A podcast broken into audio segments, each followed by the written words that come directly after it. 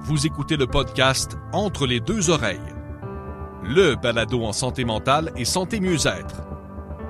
Une présentation de Relief, un organisme qui vient en aide aux personnes avec un trouble anxieux, dépressif ou bipolaire et leurs proches. Relief, le chemin de la santé mentale. Voici vos animateurs.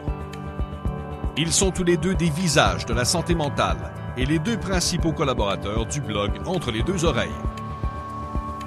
Martin Binette et Lydia Mignot. Bonne écoute. Bonjour à tous, Lydia Mignot au micro, content de vous retrouver pour l'épisode 2, la saison 2 du balado en santé mentale entre les deux oreilles. J'avais envie de faire un épisode spécial sur un sujet qui me touche particulièrement, soit euh, les troubles alimentaires. Cette semaine, on entame la sixième édition de la Semaine nationale euh, de sensibilisation aux troubles alimentaires. Cet événement euh, est souligné partout au Canada par différents organismes et multiples institutions.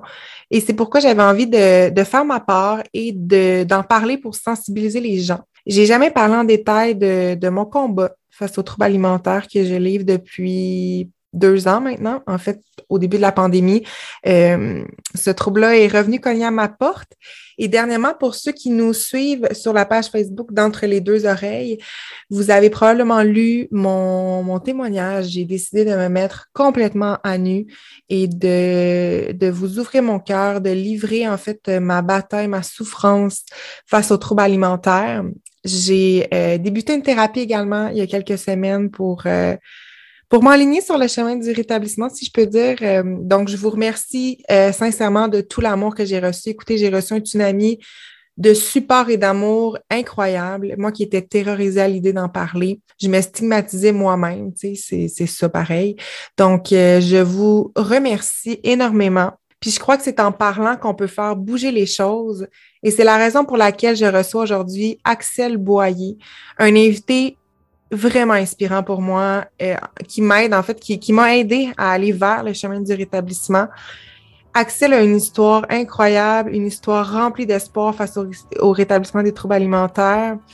Et tout ce que je peux vous dire, quand on décide de vraiment devenir soi-même et de nourrir les bonnes racines en nous, ça peut faire un méchant beau jardin de roses. Sur ce, je vous souhaite bonne écoute. Salut Axel, comment tu vas? Ça va bien toi? Ça va super bien. Écoute, je voulais te remercier d'avoir accepté mon invitation parce que je sais que le sujet d'aujourd'hui, c'est un sujet très sensible pour toi et moi. Euh, pour les gens qui nous connaissent pas, en fait, Axel et moi, on s'est rencontrés il y a un peu plus d'un an à pareille date lors d'une thérapie de groupe à la clinique BACA. En fait, la clinique BACA, c'est euh, une clinique qui aide les gens combattant un trouble alimentaire. Et euh, je me rappelle en fait de notre rencontre parce qu'à l'époque, on portait le même nom. Euh, deux Lydia qui essayaient de combattre leurs démons ensemble. Deux combats différents, mais tellement la même souffrance. Je me rappelle, euh, en fait, je me rappelle encore de ton regard, de ton non-verbal. Euh, je trouvais que ça dégageait tellement une souffrance criante. ça m'avait profondément marqué. En fait, ton histoire m'avait beaucoup chamboulée, puis je pensais souvent à toi et je me demande, est-ce que tu te rappelles de ces moments-là à la clinique? Parce que on va se le dire, tu as fait un méga, un sacré bout de chemin, en fait, depuis notre rencontre. Ton chemin de, vers le rétablissement, il est tellement rempli d'espoir. Puis je voulais que tu m'expliques, en fait, ton, je voulais que tu nous décrives ton parcours puis ta relation avec ton trouble alimentaire, comment ça a commencé, puis comment cette descente-là aux enfers vers les troubles alimentaires a commencé pour toi? Euh, en fait, euh, moi, mon trouble alimentaire a commencé euh, il y a quand même quelques années, dans le fond. Euh, il a commencé en 2013. Euh, j'ai fait plusieurs thérapies à travers tout ça, mais ça a commencé surtout quand j'étais au cégep. Moi, dans le fond, mais j'étais un joueur de hockey de haut niveau quand même. Dans le fond, je jouais au niveau collégial. Puis là-dedans, on avait des, des évaluations physiques à faire et tout pour la performance et tout. Puis nos coachs nous pesaient. Fait que ça, c'est euh, évidemment euh, ce qui a déclenché pour moi le trouble alimentaire. parce que pour moi, la performance, c'était important. Fait que là, tu voyais à chaque fois, à chaque fois qu'il te pesait ou à chaque fois que tu avais comme des, des séances de performance, tu sais, pour toi, c'était comme stressant de voir ton poids. Fait que j'imagine que pour toi, dans ta tête, c'était jamais assez. Fait que j'imagine que la balance devait être toujours comme, le chiffre devait toujours diminuer de plus en plus pour toi pour que ta performance dans ta tête soit meilleure. Euh, exactement. Dans le fond, euh, quand j'ai vu, dans le fond, que le, le poids, pour moi, au début, c'était vraiment pas une importance. Euh, par contre, quand j'ai vu euh, le nombre euh, qui était quand même assez élevé pour moi, puis selon comme le, le BMI, il était, j'étais en surpoids, mais comme vraiment élevé. Au début, moi, je m'en foutais parce que je me disais j'étais musclée et tout. Mais je voulais quand même perdre un peu pour améliorer mes performances sur la patinoire. Puis à ce moment-là, ben, moi, ma, ma solution, c'était de comme commencer une diète. Fait que dans le fond, moi, j'ai commencé une diète. la première semaine, écoute, comme on sait, euh, on commence une diète, mais on perd assez rapidement au début parce que justement, c'est comme c'était le débalancement et tout. Fait que là, ben, euh, c'est ça. Fait que là, comme je voyais le chiffre descendre, puis pour moi, euh, dans ma tête, c'était le fun. C'était le fun. C'est comme une fierté, hein? C'est comme tu dis, ah ben, c'est comme si ta valeur, mais pour ma part, c'est comme quand tu vois le chiffre descendre, c'est comme si ta valeur en tant que personne ou ta confiance en toi, du moins, prenait comme une autre ampleur. Puis, tu sais, je t'écoute parler diète et tout, je trouve ça tellement sournois parce que justement, quand, quand tu tombes dans les troubles alimentaires, je trouve tellement qu'au début, tu t'en rends pas compte. On dirait que tu dis, ah, mais c'est correct, je perds du poids sainement. Puis comme tu dis, quand on commence une diète, mais veux, veux pas, là, c'est tout l'eau de ton corps que tu perds. Puis, puis à un moment donné, tu t'en vas dans un tourbillon tellement malsain mais avant que tu te rends compte que c'est malsain, au début, tu es tellement tu dis tellement Ah ben c'est correct, j'ai perdu, je sais pas moi, X livres, c'est correct, c'est correct, mais ça va, à un moment donné, tu te rends, tu te rends dans un tourbillon parce que c'est jamais assez. Puis quand c'est rendu trop malsain, là, tu te dis, eh ben, tu sais, comme, qu'est-ce qui s'est passé? Mais je trouve tellement qu'un trouble alimentaire, quand, quand on rentre là-dedans, c'est tellement sournois parce que j'ai l'impression que quand on veut avoir une perte de poids, on est rempli de bonnes intentions, mais je trouve, ça, ça tourne vite, dans le fond, à l'enfer. Euh, Exactement. Puis comme tu dis, c'est pour ça que je disais qu'au début, les premières semaines, c'est sûr que tu vas perdre beaucoup euh, de poids euh, rapidement parce que justement, c'est de l'eau, comme tu dis, genre. Ton corps, il évacue justement l'eau et tout. Mais aussi, je t'écoute parler et tout, mais c'est parce que aussi, qu'est-ce que je trouve qui est difficile de se rendre compte que c'est quelque chose qui peut être toxique pour nous? Dans le fond, c'est la société de tous les jours.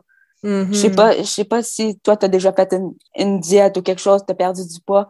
Et je sais pas, mais moi, en tout cas, les commentaires positifs que les gens me disaient, bravo, tu as perdu du poids et tout, mais le monde, ne se rend pas compte nécessairement que cette perte de poids-là peut être, comme. Mais c'est qu'en fait, les gens qui te donnent ces commentaires-là, sans le savoir, ils entretiennent ton trouble alimentaire.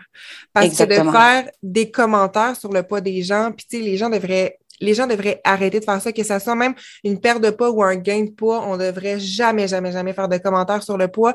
Mais effectivement, je suis convaincue que probablement quand tu étais dans ton équipe de hockey, tu as probablement eu de la, de la, la valorisation vers cette perte de poids-là. Puis là, ce que je comprends, c'est que toi, cette valorisation-là a juste de plus en plus nourri ton trouble alimentaire et là, tu es descendu comme dans les enfers que j'appelle parce que c'est pour moi c'est se sortir de là puis vivre ça c'est vraiment l'enfer. C'est un tourbillon qui n'arrête pas. Puis aussi, comme tu dis, la société, euh, moi, c'est sûr que ça joue un rôle vraiment important sur moi. Tu sais, je me suis rendu compte que, que ça entretenait mon trouble alimentaire, puis c'était difficile pour moi parce que c'est comme si la société d'aujourd'hui, ce qu'on nous montre, euh, c'est comme si on, est, si on était en surplus de poids, ben on n'avait pas notre place, puis la santé égale minceur quand c'est tellement, mais tellement, tellement pas ça. Donc, euh, je suis d'accord avec toi. Malheureusement, la société, je trouve qu'elle entretient une image un peu malsaine pour pour les femmes dans la société. Donc, euh, donc c'est ça. Donc, ça. Si je reviens un peu à ce que tu me disais, c'est que tu étais, dans ton équipe de hockey, là, ça allait commencer comme ça. Puis c'est quoi qui s'est passé ensuite quand tu as commencé à continuer à perdre du poids? J'imagine que là, ça, ça a été de plus en plus grave euh, par la suite. Euh, oui, ça a été exactement de plus en plus grave. dans le fond, comme j'ai dit, j'étais dans une équipe quand même qui s'entraînait plusieurs fois par semaine, qu'on partait des fois sur la route dans des tournois et tout. Puis moi, euh, la nourriture et tout dans ces moments-là, il n'était pas question que je mange, admettons, au resto, des affaires comme ça. Fait que je m'apportais tout le temps euh, mes, mes repas et tout. Puis même que des fois, je prenais, tu sais, comme je faisais des crises des fois parce que justement, quand tu te, dans le fond, quand tu es restreint assez longtemps, euh, ben moi, j'avais tendance par la suite, euh, justement, à, faire des crises parce que mon corps, il me demandait beaucoup de nourriture. Puis quand je faisais ces crises-là, mais par la suite, c'était des périodes de restriction quand même assez euh, importantes. Fait même si j'étais dans des tournois qui impliquaient des fois deux à trois parties dans la même journée, des fois, je mangeais juste pas. Fait le poids et tout, c'est sûr que ça descendait. Puis comme, c'est ça. Fait que la descente aux enfers, ça a commencé comme ça. OK, puis là, je me rappelle aussi que tu, partageais aussi sur tes réseaux sociaux un peu ton, ton parcours, puis je me rappelle aussi, je, crois que tu t'avais fait hospitaliser. Tu ça a été tellement loin, ce, trouble-là, que je me rappelle que tu avais déjà eu euh, besoin, en fait, de te faire hospitaliser parce que ton, ton, ton trouble avait vraiment pris trop de place, puis là, tu étais rendu dans un environnement dangereux pour ta santé puis pour ton corps. Euh, exactement, oui. J'ai été hospitalisée euh, tant à l'hôpital physique qu'à l'hôpital euh, pour euh, la santé mentale au Douglas. ça a été des périodes quand même assez difficiles, passer des temps, des fêtes à l'hôpital, justement parce que mon, mon corps est en train de me lâcher totalement. Euh, puis moi, dans ma tête, dans ma tête, j'étais correcte. Là, comme moi, mm-hmm. je voulais continuer plus loin, plus loin, plus loin. C'était jamais assez. Non, c'est ça. Mon corps, par exemple, il m'envoyait des signes comme quoi que ça allait lâcher. C'est tellement... Tu sais, je me reconnais. Pourtant, on a comme pas deux troubles différents parce que veux pas, ça se rejoint, mais c'est tellement ça. Tu sais, pour ma part, moi, c'est.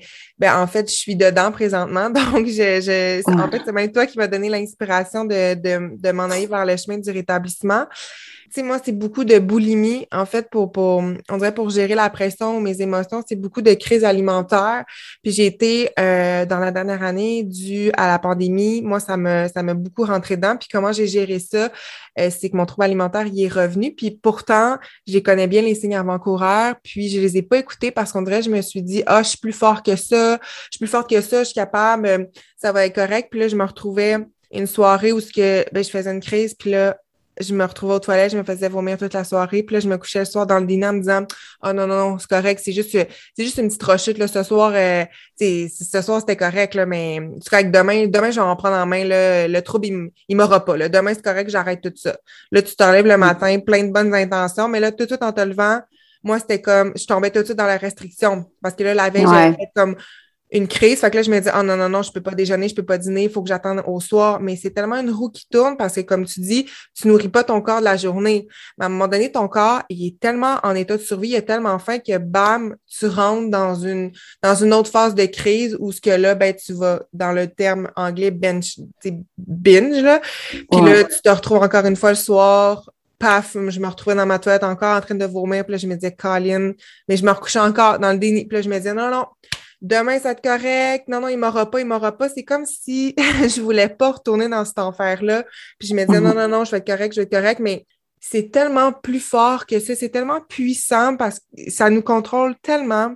Puis c'est ça, tu sais, moi, j'ai, je suis en ce moment dans, un, dans une période de rétablissement, mais euh, je te remercie encore parce que de partager cette histoire-là, je pense que, en fait, moi-même, ça m'aide, ça m'apaise, ça me montre que, que tout est possible parce que, tu sais, malgré le fait que, que tu as été hospitalisé, tu es, devant moi puis tu m'en parles. Donc, euh, donc c'est ça, c'est super. Euh, ton histoire est super belle. Puis ça m'amène à te demander qu'est-ce qui te faisait du bien dans ton rétablissement, mais en fait, qu'est-ce qui te fait du bien en, ce moment dans ton rétablissement? Puis c'est quoi tes trucs pour surmonter les moments difficiles, euh, comme ce que j'aime appeler ton coffre à outils? Qu'est-ce qui t'aide en fait à tenir bon dans, dans ce processus-là?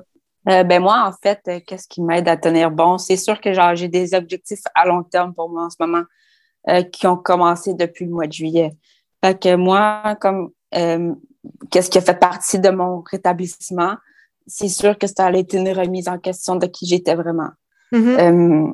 fait que moi, dans le fond, pour avoir droit à tout le cheminement qui s'en vient, pour retrouver la personne que je suis, pour trouver pas pour retrouver parce que j'ai jamais été la personne qui s'en vient, mais pour retrouver la, comme trouver la personne qui que je suis vraiment. Euh, dans le fond, ça implique des opérations, ça implique la prise d'hormonothérapie, ça implique plusieurs choses qui font en sorte que je dois être en santé pour pouvoir avoir accès à tout ça. Si, je m'excuse, si on veut mettre les gens en contexte, euh, parce que, tu sais, moi, moi, je sais, tu m'en as parlé, mais dans le fond, si je comprends ce que tu dis, c'est que tu as eu parce que comme, comme tu nous dis, en fait, tu as eu plusieurs rechutes up and down dans ton rétablissement, puis tu n'as jamais été capable de maintenir ce rétablissement-là. Et si je comprends bien, tu as eu un déclic dernièrement, tu as comme, comme réussi à entamer le bon pas qu'il te fallait pour toi, euh, puis tu as senti cette fois-ci que c'était la bonne, c'était la bonne chose à faire, puis que là, tu es dans un, un, rétablissement qui va durer. Donc, si on comprend bien, c'est que tu as voulu devenir toi-même, donc tu as commencé à changer aussi de nom. Donc, euh, comme je disais au début, tu t'appelais, on s'appelait les deux Lydia, et là, tu as choisi le nom d'Excel et euh, prochainement, tu vas, je crois, avoir ta première opération. Donc, toi, c'est ce, ce cheminement-là qui t'a qui t'a aidé à tenir bon. Donc, tu as décidé de vouloir vraiment t'écouter puis devenir la personne au fond de toi que tu as toujours voulu être. Exactement. Euh, moi, dans le fond, au cours des hospitalisations et tout, à chaque fois que je sortais de l'hôpital, à chaque fois que je sortais d'une thérapie, euh, dans le fond, euh, je rechutais, je rechutais, je rechutais, je rechutais, tout le temps.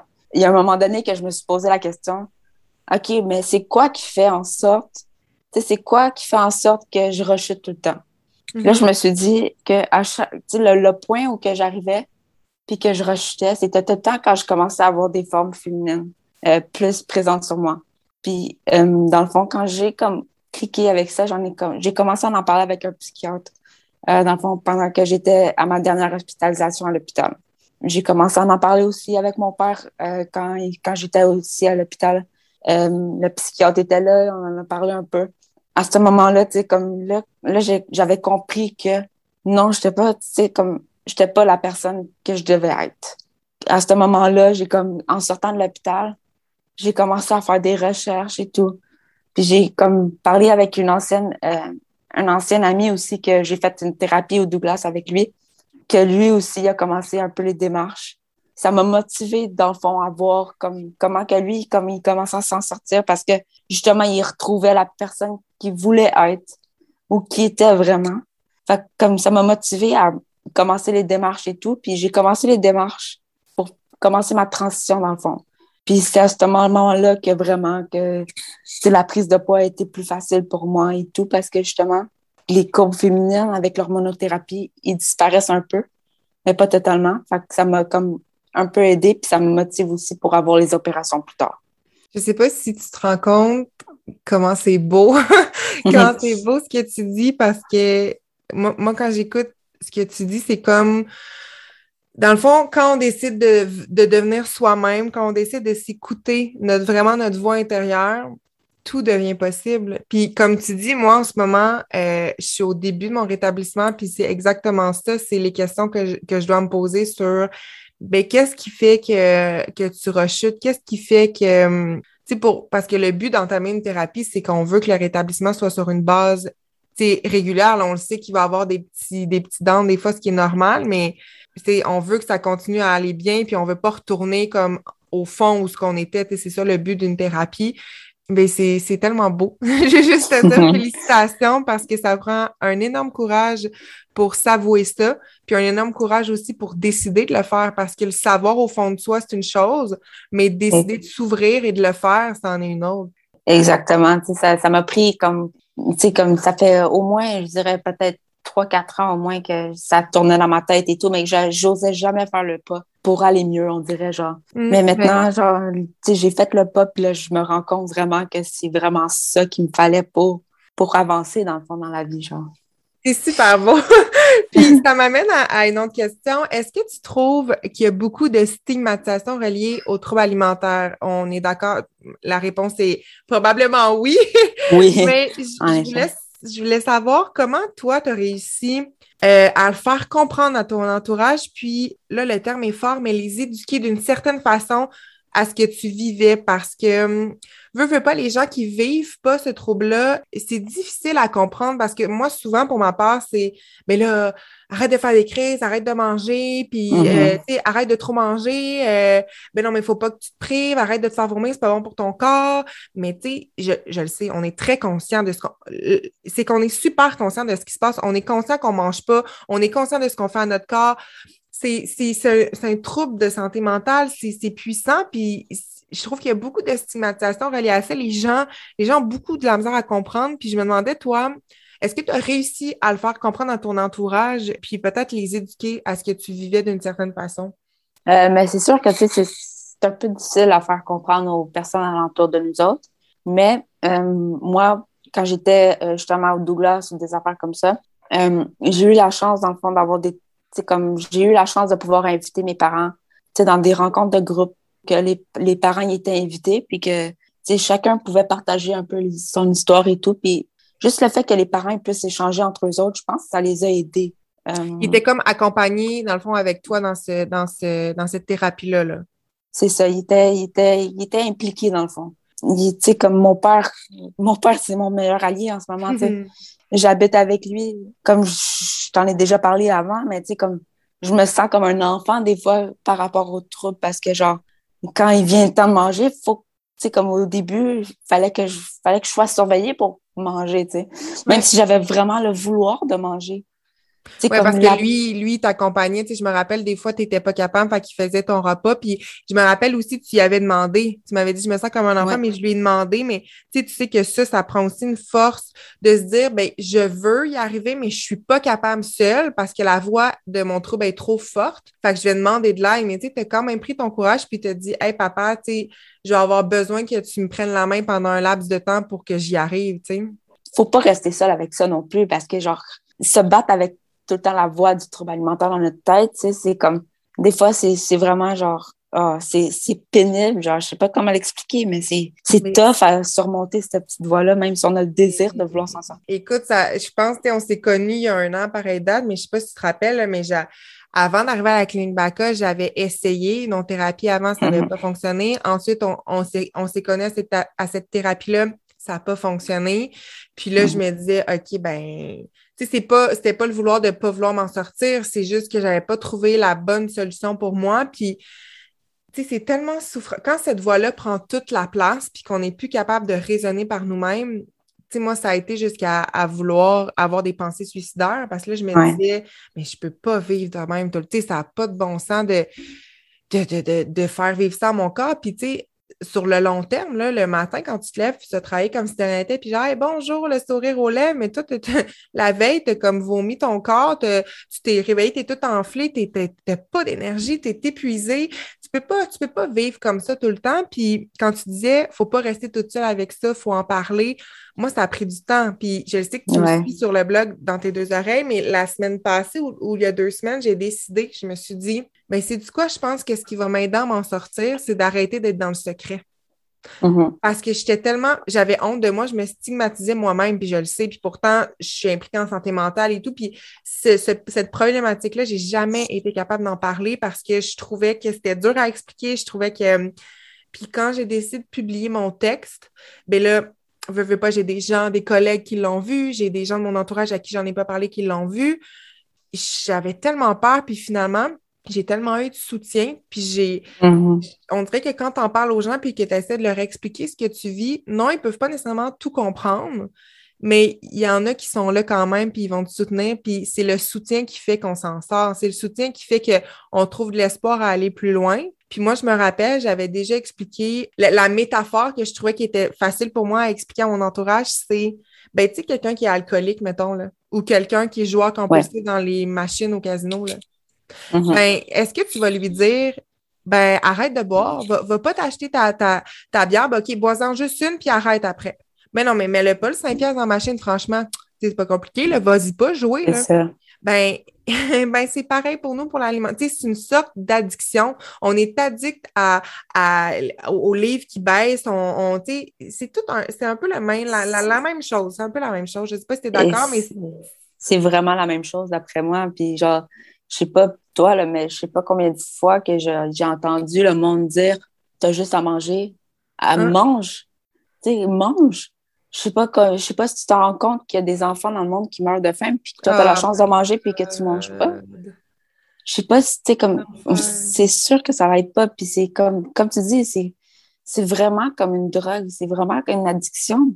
C'est, c'est une addiction, mais c'est d'autant plus difficile parce que nous autres, sais, comme, je veux pas, je veux pas euh, banaliser ou diminuer comment que la souffrance des gens alcooliques ou peu importe, ils peuvent se sentir, mais l'alcool, tu peux mettre ça de côté de ta vie, genre. Tu peux l'éliminer, c'est ça. Tu peux l'éliminer. La nourriture, ouais. ouais, je suis d'accord là. Mais la, la nourriture, t'en as besoin pour, mm. pour fonctionner, pour vivre. Tu as besoin d'être en contact avec ta peur. Je comprends exactement parce que j'en parlais justement avec ma thérapeute, puis effectivement, je, moi non plus, je diminue pas du tout. ça doit être une souffrance aussi terrible. Mm-hmm. Mais c'est qu'on peut pas, je peux pas lever, je peux pas me lever un matin puis dire ben c'est parfait, j'enlève la nourriture de ma vie, euh, je vais en faire une thérapie. Tu sais, je peux pas je peux pas enlever ça à tout jamais puis puis avoir de contact avec parce que comme tu dis, c'est vital. J'en ai besoin pour vivre. Fait que là, cette, addiction-là, ben parfait, il faut que je trouve des outils pour la contrôler. Il faut que je mm-hmm. réapprenne à avoir une bonne relation avec elle. Donc, effectivement, c'est. Il y a un petit challenge là-dedans que les gens ne comprennent pas, mais moi, souvent, à mon entourage, quand, quand, quand ils ne comprenaient pas, je fais souvent ce, ce lien-là. Qu'est-ce que, mettons, en ce moment, je sais que ça t'aide ta transformation et tout, mais c'est quoi, c'est quoi ton plus grand défi en ce moment euh, relié aux troubles alimentaires? À quoi ça ressemble ta route du rétablissement? Est-ce que tu as des moments pareils où c'est super difficile puis que, puis que la voix est très, très, très forte ou tu arrives à gérer ça? Euh, je dois dire que euh, le trouble alimentaire est encore présent pour moi. C'est sûr qu'il est encore présent, comme je dis, mais on dirait que genre que je suis capable, vu que j'ai pris du poids, je suis capable de plus penser, comme mieux penser. Puis je suis capable, de, justement de relativiser les choses puis de faire la, part des choses. Ouais, fait que je suis capable de, comme, tu sais, de, de vraiment comme penser, OK, c'est quoi qui est comme la voie du trouble alimentaire, puis c'est quoi la voie de Axel? Um, tu es capable vraiment maintenant facilement, si je pourrais dire, de différencier les deux voies. Puis euh, j'ai accroché à ce que tu as dit, tu étais capable maintenant de relativiser, c'est qu'on oublie souvent, mais je sais pas si tu te rappelles, tu sais, dans les thérapies, ils nous disent souvent manger. Manger, ça va vous aider parce que vous donnez du carburant à votre cerveau. Puis là, votre cerveau peut se remettre à refonctionner normalement, puis vous, vous envoyez des signaux pour que vous soyez capable de faire la part des choses. Puis là, j'imagine que tu dois comprendre ce que la thérapeute nous disait. Tu sais, quand on, on remet à nourrir notre corps puis avoir une, une meilleure équilibre dans nos repas, on dirait qu'il y a des cases qui prennent son sens, puis on est capable de relativiser le trouble. Puis j'ai l'impression que c'est ça qui se passe en ce moment euh, dans ton rétablissement. Exactement, oui. au début, je croyais pas, tu sais, comme j'étais comme ben voyons donc, c'est pas la nourriture, tu sais, qui va nous faire penser puis tout, tu sais, comme la preuve, j'étais capable de comme aller à l'école, j'étais capable de, de, faire tout ça, même si j'étais profond dans le trouble, tu sais. Mais tu étais en mode survie, tu sais. C'est ça. C'est ça, c'est exactement j'étais en mode survie, tu Puis maintenant, tu je vois vraiment comme la différence de, tu sais, là, je donne un, exemple, tu sais, comme qui peut paraître stupide et tout, mais tu sais, comme hier soir, je mangeais comme, tu sais, comme je me faisais à souper et tout, puis je faisais le souper pour moi puis mon père, puis tu sais, j'ai sorti deux morceaux de saumon, tu sais, comme qui sont déjà comme préemballés, tu sais, mm-hmm. du congélateur, puis le trouble, il était comme, OK, c'est quel le morceau le plus petit, tu sais?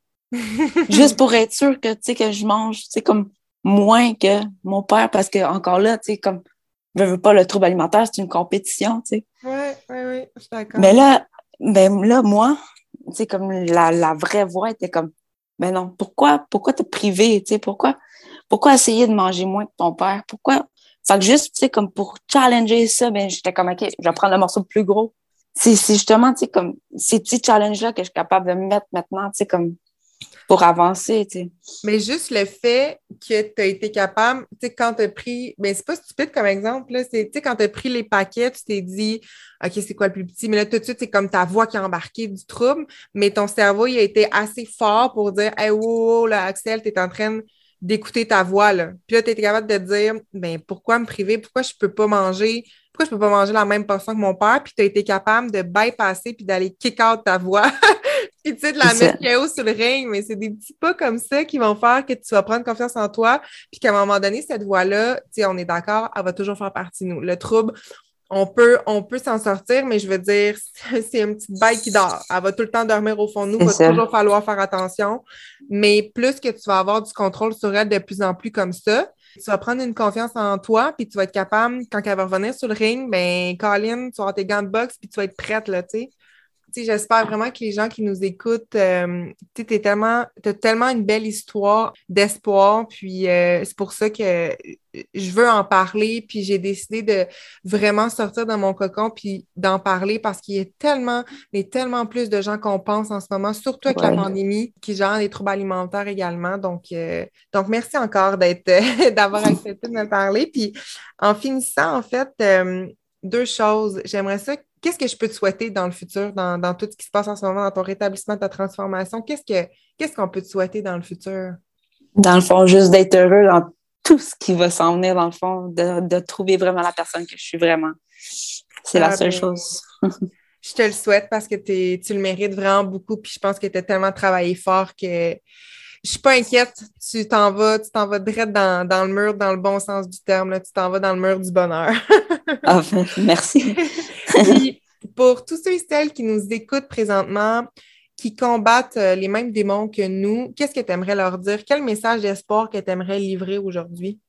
Euh, ben, je voudrais premièrement leur dire d'oser d'être qui vous êtes vraiment, d'oser d'être la personne que vous êtes vraiment. Puis, tu sais, comme je, veux aussi dire, comme de pas lâcher. Tu sais, oui, ça va être difficile, ça va être difficile, mais pour vrai, ça vaut la peine.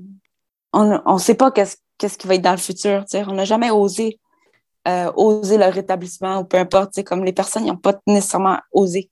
Mais oser, comme, aller vers le rétablissement. Puis au pire, vous savez comment revenir à l'arrière si vous n'êtes pas mieux que qu'est-ce que vous êtes en ce moment. Je sais pas si tu comprends. Oui, ben oui. Ben, moi, j'ai une, phrase qui m'a marqué, en fait. Euh, dans la thérapie, on, m'avait dit Est-ce qu'aujourd'hui, j'agis dans le sens de ma guérison? Puis, ça peut être des petits pas. Donc, moi, j'aimerais, j'aimerais rajouter d'y aller une journée à la fois, une heure à la fois, puis même s'il faut, là, une minute à la fois, puis allez-y un repas à la fois puis de se poser comme question, est-ce qu'aujourd'hui, j'agis dans le sens de ma guérison? Puis c'est difficile parce que je sais que les gens qui sont, qui sont là-dedans, c'est tellement souffrant, mais c'est juste de faire un pas de côté un peu plus à chaque jour, puis comme, comme tu dis, de, oser être qui on veut être, puis effectivement, on, est dans des souliers confortables, puis le trouble, il vient patcher, veut, veut pas, quelque chose qu'on n'est pas capable de gérer, mais de oser le rétablissement, juste, juste essayer quelque chose qu'on n'a pas habitué de faire, là, puis voir qu'est-ce qui pourrait se produire, tu sais. Ouais, c'est ça, puis comme je disais, tu sais, comme...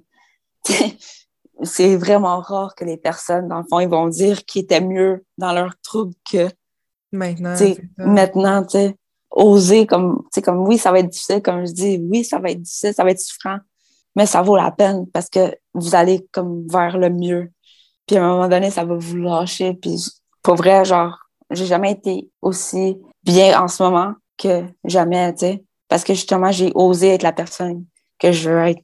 Ah, ben, merci beaucoup. Merci beaucoup, Axel, pour, euh, pour tes mots, pour ton entrevue. Donc, euh, encore une fois, je, moi, je t'admire vraiment beaucoup. Puis peut-être que tu le sais pas, mais euh, tu joues un rôle dans mon, dans mon rétablissement par mm. rapport à, à l'espoir que tu projettes. Donc, euh, à tous ceux qui nous écoutent, je veux juste vous dire, je vous envoie une dose d'amour. je, je vous lâchez pas. Puis je veux juste vous dire que votre corps est valide, puis que vous, vous, vous restez la même personne unique et belle que vous êtes. Puis, euh, je vous souhaite euh, juste plein d'amour. Donc, euh, merci beaucoup, Axel, encore une fois. Puis, je suis sûre que ton témoignage va aider plein de gens à retrouver de l'espoir. Et merci à toi. Merci. Bye bye. Et c'est ce qui conclut l'épisode 2 de la saison 2 du balado en santé mentale entre les deux oreilles. Un énorme merci à Axel de s'être dévoilé pour cette entrevue. je tiens à dire que plusieurs organismes existent pour vous aider dans ce combat. Je pense notamment euh, à ANEP Québec. Cet organisme existe depuis 35 ans. Vous pouvez trouver une multitude d'informations et du support au www.anebquebec.com. N'oubliez pas euh, que ces organismes-là sont là pour nous, pour nous, pour nous soutenir, pour nous aider. N'ayez pas honte de communiquer avec eux. N'oubliez pas qu'ils sont là pour ça, sont là pour nous. On vous invite à partager cet épisode sur les réseaux sociaux euh, dans le cadre de la semaine de sensibilisation troubles alimentaires. On vous invite également à venir nous voir sur les différentes plateformes de réseaux sociaux, euh, Facebook, Instagram, LinkedIn. Nous sommes également présents sur le site web au www.entrelesdeuxoreilles.ca. Vous pourrez lire euh, des tonnes de témoignages et vous aurez l'opportunité d'écouter nos épisodes de la saison 1. Encore une fois, merci pour votre support, merci d'être là et on se dit à bientôt.